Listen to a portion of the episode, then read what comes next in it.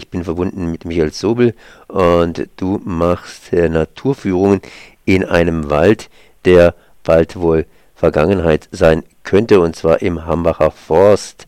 Der Hambacher Forst ist in Nordrhein-Westfalen, war irgendwann mal 5500 Hektar groß und inzwischen ist er kleiner geworden. Was ist denn vom Hambacher Forst noch überhaupt übrig? Ja, spannende Frage. Hambacher Forst, jetzt seid ihr ein bisschen weit weg im Süden. Hambacher Forst hier in Nordrhein-Westfalen, eigentlich der größte Wald im Rheinland, wenn man so ein bisschen auf die Landkarte guckt, zwischen Köln und Aachen ungefähr. Die Zahlen gehen so ein bisschen auseinander. Irgendwie das Landesvermessungsamt sagt, bis zu 7000 Hektar war der mal groß und davon sind maximal noch 10 Prozent da.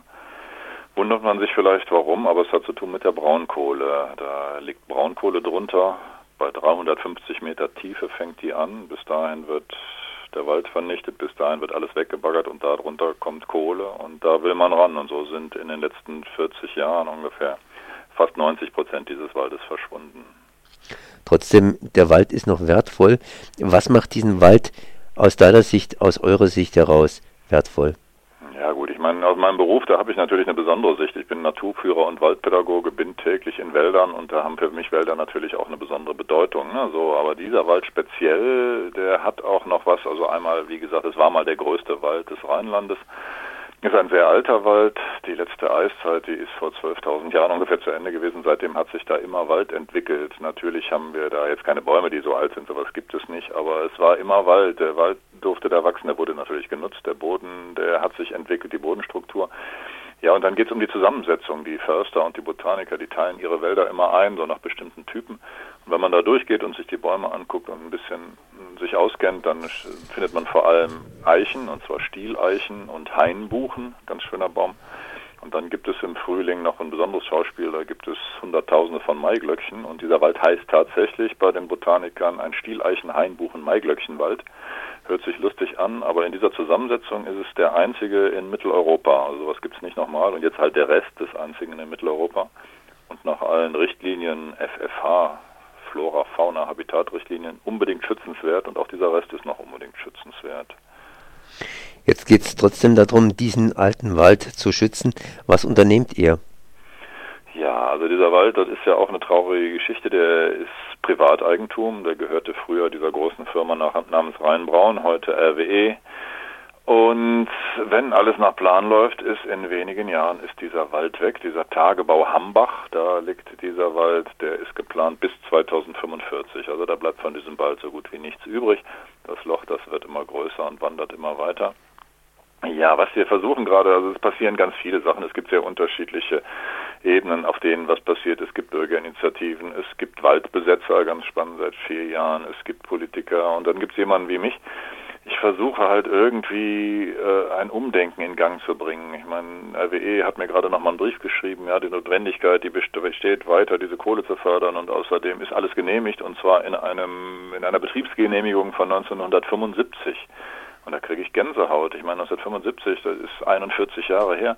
Inzwischen hat sich die Welt verändert und zwar in allen Bereichen, auch was Energieerzeugung und sowas angeht. Und äh, ich sehe da immer noch diese Bagger und es passt nicht in die Zeit. Und da versuchen wir gerade auf ganz vielen Ebenen, über ganz viel Presse, nochmal ein Umdenken irgendwie in Gang zu bringen, auch bei den Politikern in Nordrhein-Westfalen. Aber es ist sehr schwer. Es ist so klassisch David gegen Goliath. Spricht eigentlich nichts dafür, dass wir diesen Wald retten können, aber trotzdem versuchen wir es mit ganz vielen Menschen und ganz vielen Methoden. Der Wald, der jetzt übrig geblieben ist, der ist immer noch wertvoll. Was ist noch alles in diesem Wald drin?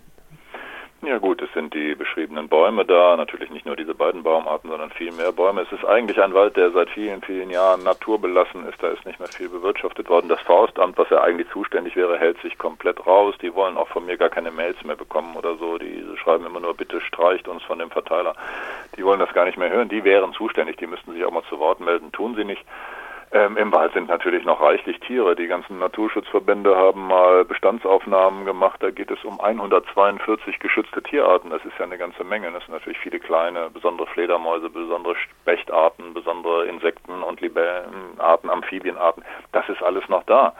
Da sagt RWE, ja, Tiere, die werden umgesiedelt. Hm, da ist oft ein großer Lacherfolg auf den Führungen ist. Aber ich will auch nicht alles lächerlich machen. Die versuchen ganz viel. Da werden auch Tiere umgesiedelt. Es werden auch Flächen rekultiviert und wieder Bäume angepflanzt. Das ist alles toll, das ist auch im Weltmaßstab vielleicht ungewöhnlich. Allerdings, wenn es dann darum geht, und so ist die Ideologie eigentlich, die verbreitet wird, nachher ist die Landschaft viel schöner als vorher, da kriege ich wieder Gänsehaut und sage, da überschätzt sich der Mensch komplett, wenn man meint, man könnte so eine 12.000 Jahre alte gewachsene Landschaft einfach ersetzen am Reißbrand. Das funktioniert einfach nicht. Und gerade nicht in diesen Zeiten 2016. Wir wissen inzwischen viel mehr, ne, was, worum es geht, um Energie, um Klimawandel, bis hin zu Flüchtlingen. Das gehört irgendwie alles zusammen. Ja, und was ich halt mache, ich mache Führungen da in diesem Wald einmal im Monat seit zweieinhalb Jahren. Das Interesse ist riesengroß. Wir haben inzwischen fast 4000 Menschen auf den Führungen dabei gehabt, unterschiedlichster Herkunft. Da gehen auch inzwischen Arbeiter von RWE mit. So ein paar fangen auch an nachzudenken. Ich möchte den Menschen zeigen, was da noch ist und die einfach zum Nachdenken bringen.